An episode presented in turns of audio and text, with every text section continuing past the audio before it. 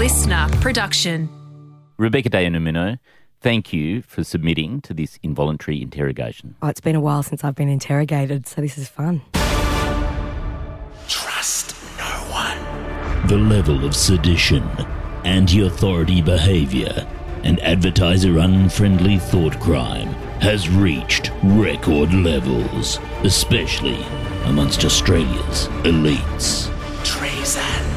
Luckily, the men and men of the Chaser have been commissioned by Border Force to conduct interrogations and sort out the subversives from the Patriots. Betrayal. In conjunction with ASIO and the Five Eyes intelligence sharing protocols, this is Extreme Vetting with The Chaser. The Chaser. In the interrogation room, someone who's an expert in making stuff up. Oh, Angus Taylor. No, no, someone much better at it. It's a comedy legend who's appeared on shows like The Big Bite, Kath and Kim, Comedy Inc., and some rubbish called The Chasers War on Everything. It's Rebecca De Unamuno. Well, what, what can she do for us, though? I mean, we already make up stuff at Border Force and the AFP. That is true, but she was named Theatre Sports World Champion. People like the stories she makes up. Well, then, I'll sharpen up some brand new thumb screws. Let's vet.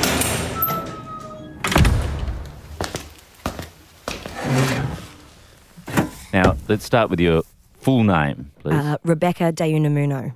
That's it. There's not enough letters. I don't need any more. what, what happened to your middle name? I don't have one. I don't, it's bad enough. I can't get anyone to spell either of the names correctly, so a middle name would just only complicate things. Do people ever think that Day is the middle name? Yes, sometimes I have to admit dear. I've been in Unamuno a lot. I've been a lot of things. I've, I'm rarely Day Unamuno. Well, yes, according to your records, you have thousands and thousands of aliases. I do. I Yeah. do. Heaps of aliases. Uh, I was known in high school as uh, Gooch. Uh, that was because uh, a friend of mine in high school couldn't pronounce my surname and said to my mum at one point, Hi, Mrs. Demucci Gucci. And that got shortened to Gooch. And then it became The Gooch from different strokes. And uh, it stuck. They still call me that to this day. So you sort of reclaimed the sort of incipient racism of your classmates. That's been my slogan for my life reclaim the racism. Lead in. Oh, God. Um, how old are you? I'm 44. I'm so sorry about that. No, no, soon to be 45. And what is the worst thing that you ever did as a kid? Okay, the worst thing I ever did. Well, it varies. Um, say, let's say the mildest thing I did. I'll give you that example, and then I'll give you the extreme example. So the mildest thing I ever did as a kid was my parents would say to me, Rebecca, either shut up or go to bed, because I was prone to talking all the time. So I would take myself off in a huff to bed, and then I would start talking from the bed and singing from the bed. And my dad would say, I thought I told you to shut up. And I'd say, I don't have to. I went to bed. Um, so that was the mildest how thing. How insane. annoying. I'm surprised Yeah, you're reckon not a that's- lawyer. How annoying. That's the worst thing. Like- well, for parents, I'm sure it is. And then the worst thing I ever did, um, I was it was the summer holidays between year 11 and year 12. So I was like 16 years old. And a whole bunch of us, I hung out with a group of guys and girls, and we decided that uh, we were going to go drinking. Uh, in What an original idea Oh, what an original idea in the local primary school, which um, Oh. happened to be two doors down from my house. And uh, we were drinking the cheapest stuff you could buy, you know, that kind of thing, and uh, yelling. We were singing. We were singing. And uh, next thing we know, these torches were being shot on us. And uh, it was a bunch of police officers. And they said, uh, What are you doing? We could hear you yelling and screaming, to which I replied, uh, We were singing. um, and uh, so then they called for backup. And uh, they brought paddy wagons, and we all got chucked into the back of a paddy wagon and uh, driven to Parramatta Police Station and held there until our parents arrived to pick us up. Oh, my goodness. And when my, my parents were the first to arrive, and when we left, apparently my friend said the police went, Oof, I'd hate to be her. Because the, the look on my dad's face was enough. Hey, Uh, Charles, can I have a word with you, actually? yeah, sure. So, Rebecca's a world champion improviser. She makes stories up on the spot. Um, She does that on stage for a full hour. How can we possibly know if any of this stuff is true? That's true. It might all just be a lie to confound us. Does it matter, though? Well, I mean, it, it sort of goes to the fundamental question of what is true and what is false. Oh my God, that's so deep for this podcast. Um, Well, I think though that could be really useful for us. I mean, the hmm. making up stories thing. So we should definitely encourage her. Yes, oh, th- definitely. In fact, I think Dutto might have a few uses for. Oh, yeah, he has no imagination. He could definitely use a Rebecca. Yep. All right, let's get back in there. Okay.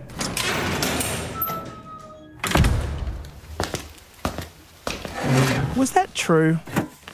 100%. You were in the paddy wagon I was in the back of a paddy wagon. from a primary school. from a primary school, rest- two, two doors down from my house. So my parents had to come and get me all the way from Parramatta. That's When probably why your dad was so annoyed. he was so annoyed. Like at least if you're going to get nicked, just go around the corner. Yeah. Um. So you evidently from your story about going to bed, um, you were a performer from a very early age. When were the first inklings that you really wanted to be on stage and do stuff? Uh, yeah, you're right. It was really, really young. From like as soon as you Um, could walk. I used to, yeah, oh, I don't know about that part. I don't remember that bit, but apparently, um, I used to, my parents used to enjoy watching 60 Minutes every Sunday night. You know, we're talking the George Negus, Ray Martin years. And uh, apparently, I would stand alongside the television and pretend to be, to be them. They not only had uh, the screen to watch, but I was providing the live physical commentary of a serious Ray Martin uh, or George Negus investigation. That is such a good comedy format, by the way, to just take really serious news, like the horrible stories get reported on 60 Minutes, and then there's Beck just going, I was just like the dialogue side, like throwing my jacket over my shoulder. I did a lot of that. Uh, so yeah, so that, uh, from a very early age, and I remember saying to my parents, so they took me to the theatre. The very first show I saw at about the age of six or seven, and I so love the fact that my parents took me to see this was Chicago the musical. You know that innocent story about women in prison who've all killed their partners the most cynical musical ever produced. ever produced. That's great. And that was my first introduction to the theatre. And I remember sitting and watching it and just the whole live band and and all of that kind of stuff. And I just it when it ended and the audience applauded, I burst into tears. It was like I felt this physical, overwhelming need to have that happen to me. and uh, I say I was a born attention seeker. So, yeah, and I'd say to my parents, "I'm going to be, I'm going to be an actor." And my dad would say, "There's not much money in acting," and I say, "No, I'll be a good one." Uh, 26 years later, my dad was right. Well, Not there much money. So there's an excellent thread of criminality coming through here. I mean, from you, the drinking and the getting arrested Yes. sort of thing, to admiring the murderesses of Chicago. this is all developing very, very well.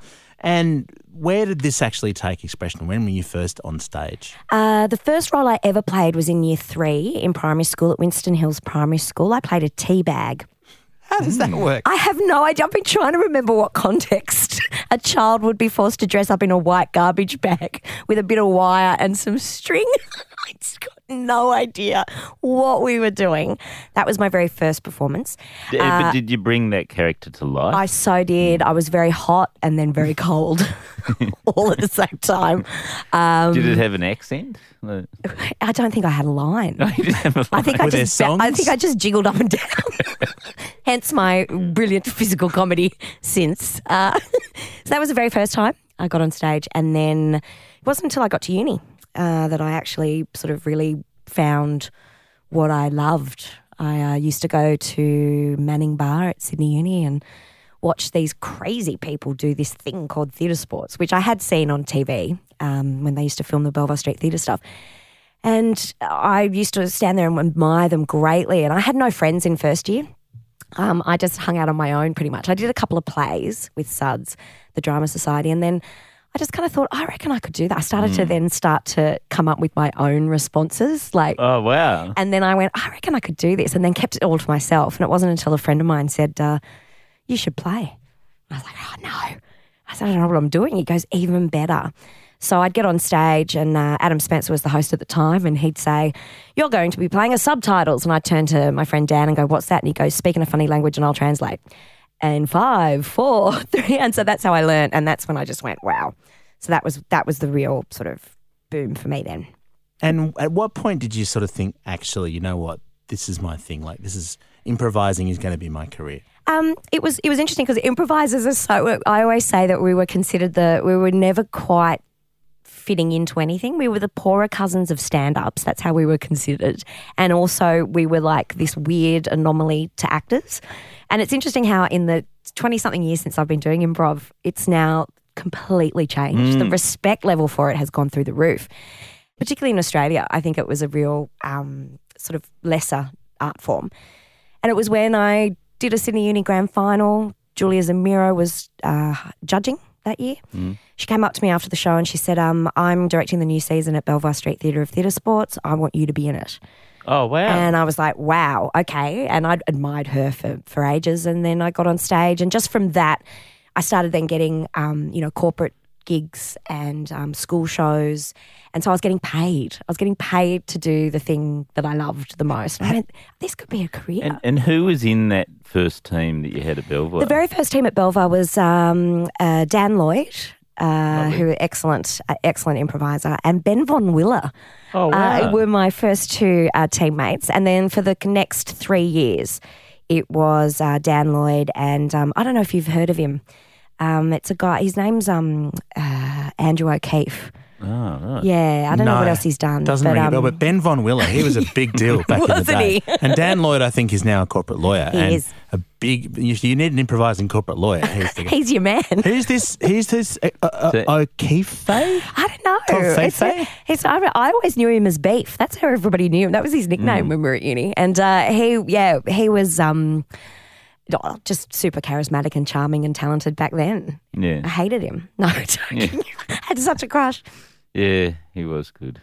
I mean, so did I. Uh, I, Yeah, I, did- yeah. found him very attractive. You know, not normally my thing. He was Performer's just crush, so. professional crush. So, who was the wor- who's the worst improviser you've ever worked with? This is where I lie. Um, the worst improviser. Okay, we did a lot of celebrity theatre sports shows um, at uh, at uh, the Enmore Theatre. Where we get celebrities to come and join us. And I'd have to say, out of that, the worst one was Renee Rivkin. We say that because he's not around anymore. That's right. yeah. Safe. What what was the pro- what, like, so when you're working with a really bad improviser? Yeah. wh- What what are some of the things that they do that they do Yeah. wrong. Okay, well, the first rule of improv is always say yes. Mm. So, anyone, when you say to them, let's go to the shops, they go, no. Well, you know you're in trouble. it's like, that's the end of the scene. Did it? Like, but I can imagine with Renee Rivkin, someone would have said, like, let's go to ASIC. No, no.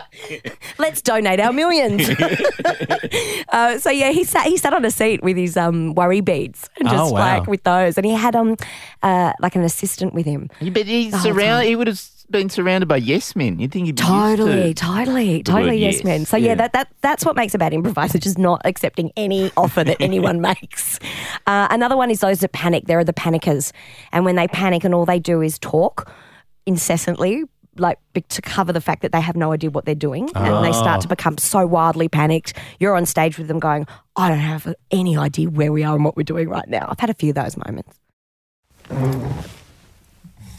But you've worked with some amazing people over the years, haven't you? I have. I've been very what, lucky. What are some of your favourite moments? Okay, uh, I've got two sort of standout moments that really like stick in my head. One is um, I was doing the- scratch recording for Happy Feet 2, and that's that's where the the cast you, you know people are cast to play the roles, and we record it, the audio, and then after that, the animators get the opportunity to animate around what we've done.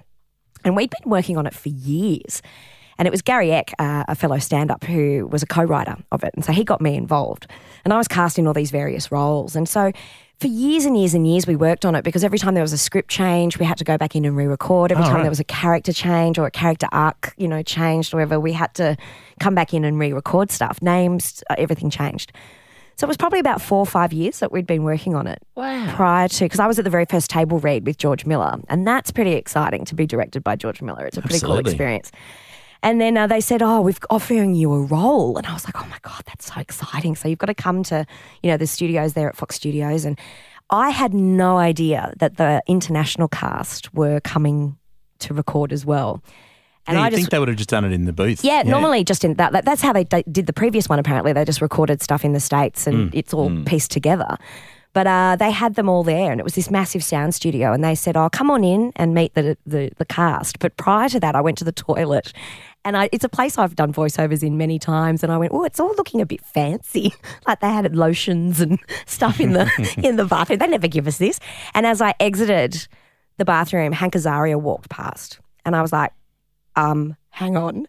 And then as he walked into the room I was about to walk into, and when I got in there, it was Hank Azaria, Elijah Wood, and Robin Williams.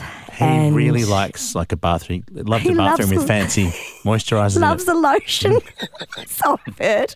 But I was, I couldn't believe it. Like there was like, oh my God, like literally as far away as we are from each other, there was Robin Williams. And I got to sit and watch him work for three days. And he was the most generous, beautiful, and he's an improviser. And that was just to mm. see someone that does the, the, the best of what you try and do was extraordinary. That was just amazing. And then at lunchtime, we had a conversation about Australian politics over the catering table. Like he was very low key, but when you put him in front of that mic, and George Miller kind of conducts like a, a like a conductor when he's directing everybody, and he turned to us and say, what's a, what's another line we could put there? Something. What's a word that we could throw in? And you were able to just suggest stuff. And being the improviser he is, Robin Williams would just run with it. So he was actually testing some of your material and stuff. And then a lot of the guys that were from the states were comics, and so we all got them gigs at various rooms around Sydney. And Elijah Wood came to every single gig, and there I am at the Coogee Rugby Club saying and him saying no no it's my shout he goes to the goes to the bar and then one one gig uh, at Sugar Mill in the cross um, Robin decided to get up um, in the middle of one of the other comedians routines and he just started uh, sort of heckling joyfully heckling How does that go? If you're a performer on stage and other people have been going uninterrupted and it's your set that Robin Williams decides, I know. is that insulting or is that awesome? It- I reckon it's awesome. And what was mm. great, it was a guy called Jeff Garcia, who's a really well known comic in the States. And he actually just went, ladies and gentlemen, Robin Williams, and just gave up his time. And he got up there and did an improvised set of probably about 20 minutes to a room full of maybe 100 people. Wow. So that was one really amazing one. And the other one was I got the opportunity to tour three times with uh, Jason Alexander, who is uh, George from Seinfeld. And uh, we improvised together every night on stage. And by the third tour, we'd become really, really good friends. I call him my brother from another mother. He calls me his sister from another mister. And um, that year he said, Oh, I've got an idea. I was like, Okay. He'd brought out a pianist with him. And he said, uh, Why don't we improvise a musical every night? And uh, my head exploded, not literally, but figuratively, because I was like, The two things I love the most musical improv and like working with you. So every night we improvised a Broadway musical with his pianist, and I'm doing this with a Tony Award winning Broadway star, and it, in the biggest theatres in the country, and it was just great. And um, I'll never, never forget that. And he taught me a lot. He taught me that what I do should be really respected. He himself mm. isn't a, a big improviser, but he said what you do deserves more respect and it's not getting it. And he was really sort of imposed that on the rest of the cast in a way that they needed to sort of, I don't know, just kind of. And do you think that that's a problem peculiar to Australia that that we don't value? I, I do. I, I don't think we value performance as greatly. Like, it's not as revered as, say, other countries. Like in the States, you know, like everybody knows they're Broadway stars, but Yeah. here people might struggle to know who's in a, a, the latest musical opening up at the, the Capitol or whatever. But also in the States, um, when you hear about, you know, these people who do late night shows, the biggest comedians that they have, they've almost all gone through improv. They've done time at Second City or something like that. Yeah. So if I if I were to mention names like you know Stephen Colbert started out Second City, he was in the touring company, then became main stage. You know, the, Steve Carell, uh, Tina Fey, Amy Poehler, they all began and they all have very similar sort of trajectories. I'm still waiting for my late night talk show. Keep pitching it, no one wants it. Uh, and so yeah, so they all start from that. But I just don't think, well, yeah, uh, Australia. It took them a while to figure it out because I think we're cynical by nature. So every time I do a show in Australia that's improvised, people say to me afterwards, "There's I always get asked the question at least once, was that really improvised?" Yes. There's always that question, and my answer to that is: Do you think if I'd rehearsed it for weeks at a time, it would be e- e- this bad? there are moments where I struggle. I've been to your um, shows. I've seen. A, I actually went twice just to see how different it was. It genuinely is. I mean, not that I doubted you, but I just wanted to see your brain work, kind Yeah. of thing. And, And- and, and they go for an hour. Yeah. Let's be clear. So you take a couple of characters from the audience and a, a setting and so on. And I'm just fascinated to know: Have you ever been in an experience where, kind of, 20 minutes into the hour, you're kind of like, okay, these ideas were terrible Yes. and stuck. all the time, and, all the time. And what do you do? Well, because the idea, the premise is that these three characters are very separate individuals, and by the end, all three stories somehow meld. Right? Hmm. Sometimes that can happen. I can discover that in in like the first five minutes. Other times, it takes me right up until I see the light that's telling me there's five minutes to go to make that happen. But there are there are some that I have done. Like I I've, I choose a voice. Like I might do. "Oh, I'm going to play an old man and speak like this. That's fine for five minutes, but when you get to the 25th minute, you're like, I don't know if I can. So I killed him off. I just wondering if you've ever had to like uh, the, the point where they meet is that they all just Yeah. wander into a place that blows up. he was really old. I'd established that early on. So he just he just died at the 25th minute. So for the rest of the show, I played the younger version of him, reminiscing. Oh, yeah. So, and there's some characters I just go, God, I hate this character. I hate you. You are just vile on every level. Like, why am I, how am I doing that? But that's the beauty of it, is the freedom that you get in being able to create a loathsome character. Like, you know, if you were writing that, it'd be less likely that you'd mull it over and go, I'm going to play someone really hideous. Now, speaking of loathsome characters, Yeah. uh, we've been retained. I mean, this is the only job that we could get from the Chaser, as is probably clear, uh, working for Border Force and the AFP. Peter Dutton needs a new origin story, Rebecca. Um, the one that he actually has it has not gone well. He hasn't become Prime Minister. People didn't vote for him, and he, he can't count, which is very unfortunate. So he needs a new narrative. Okay. What can we do? What what situation can we like backstory? Okay. Like a Bruce Wayne moment with the parents, or maybe he gets bitten by a radioactive spider or a potato. what, what do you Um, think? It was it was it was the time before anything on Earth existed. Um, and this one, it was it was kind of like a, a slug-like creature, just emerged from a from the the mud, as it were, and uh, and laid an egg. And uh, tiny, tiny little thing, tiny thing, because it was right at the beginning of the dawn of time, laid this egg. And uh, eventually, you know, um, through the slug making its way through the mud and everything, you know, that's where nature was created. Uh, and then several hundreds of thousands of years later, that egg finally hatched. And uh, the parents called him Peter. And in those first few moments of the egg hatching, I mean, did, did, did the did the creature emerge fully formed? What did it sound like? Yeah, he came out speaking bullshit from day one. Just emerged, fully formed, ideas fully formed. Uh, Is there a voice that this creature might have well, had? well, I mean, I, I don't know. I'm, I don't know if I can do. Can I do Peter Dutton? I mean, that's kind of him, isn't it? Yeah, that's Peter yeah, Dutton. Yeah, Yeah. But uh, everyone else's voice was pretty much this. uh, that was just their reaction. Um, I like the story. Yeah. I'm not sure it's going to work for our purposes. uh, it's probably close to the truth, in fact. Charles, can we just take a moment? Yeah, let's just. Uh, How did she know about the egg? she she knows the, the actual true story. She must be a mole. This is awkward. This is. We can't. We've got to squash this story. yeah, that's right. What can we do? Can we make Well- her a better offer? Well, no, I think what we do is we detain her indefinitely for the rest of her life. That's what Dutto, Dutto would want. Mm, yeah, that could work. Is there any any way we can make use? I mean, of we, we're not going to be able to stop her from speaking, are we? It sounds like that's impossible. So we have to. We actually have to get her on our side, don't we? Oh, we may have to. Yeah, because okay. she'd be audible even if we just shoved her Yeah. in Nauru. It'd be like sending her to bed. She'd just send her to bed in Nauru, and she'd still talk. Maybe Um, she could help us spin. Yes. Yeah, let's give let's give. Yeah. that a go. Okay. You. Like do a rebrand of the Border Force and Yeah. AFP. Yeah, yeah, yeah. She might be. I mean, She could be. She could be very helpful. Yeah. Just because she thinks fast on the spot. That's Yeah. the thing. All right. Okay.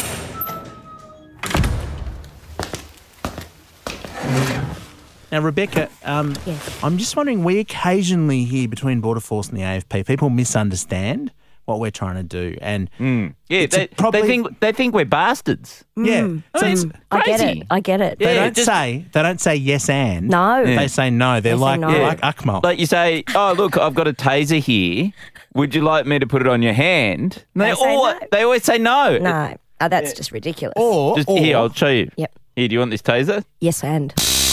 Ha ha ha! Oh. That's, Oh. no, that actually felt great. See, you never know till you try. Yeah, exactly. That's that's our point. That's what we're trying to get across. But also, like, if we walk into the ABC mm. and say, "Hi, we're the federal police. We're raiding your computers and, and uh, impounding all this stuff, and we might charge your staff," mm. they don't say yes and. They say this is a problem. We're not happy with this. We're going to mm. complain. We're going to get an injunction from the court. Yeah. How can we turn this around? Okay, I think you need sexy.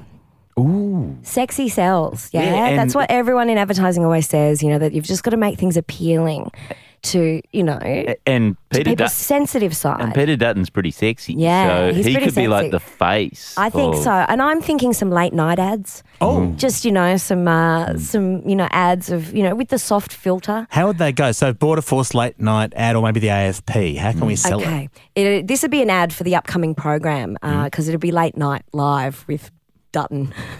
And Rebecca Day to at last. A little something like this. Have you had a long, hard, tiresome day? Then you need to spend time with the one guy who knows exactly how to interrogate you. I'm talking about the sleek headed, long limbed, sally jawed man who knows how to spin a line until it makes no sense. He's sitting, he's waiting, he's Dutton, dressed as mutton. Late night Dutton, where you can get interrogated over and over and over again. You won't want him to stop. I mean, I felt that right in my potato. And seeing.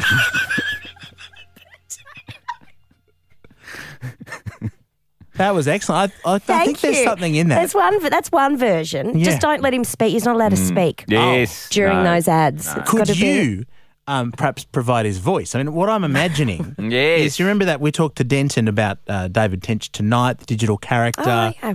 with someone else doing the voice. What if Rebecca was the voice of Dutto, like Yeah. in Parliament, giving press Oh conferences? man, imagine what I. Oh, and he'd be a changed man, is what he'd be. Well, Peter Dutton really likes racial stereotyping. Okay. People. He does, So you particularly could do a whole Melbourne. range of different. I could just do a whole bunch of accents Yes. and do it all within a minute. yeah.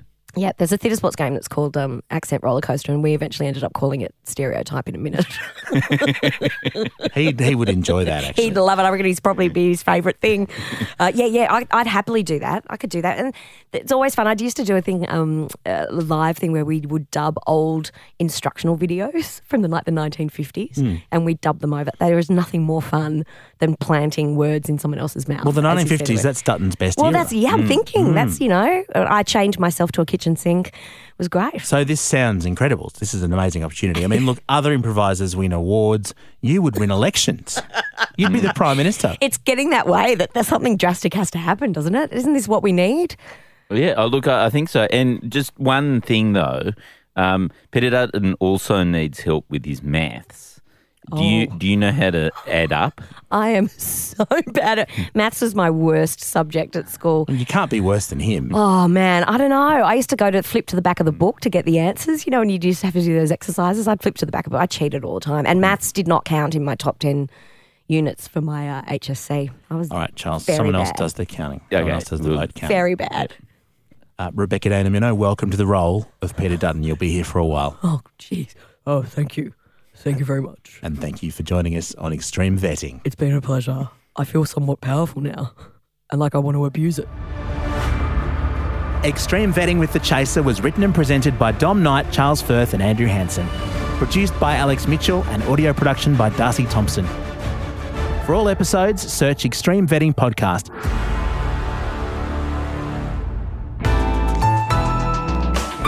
Listener.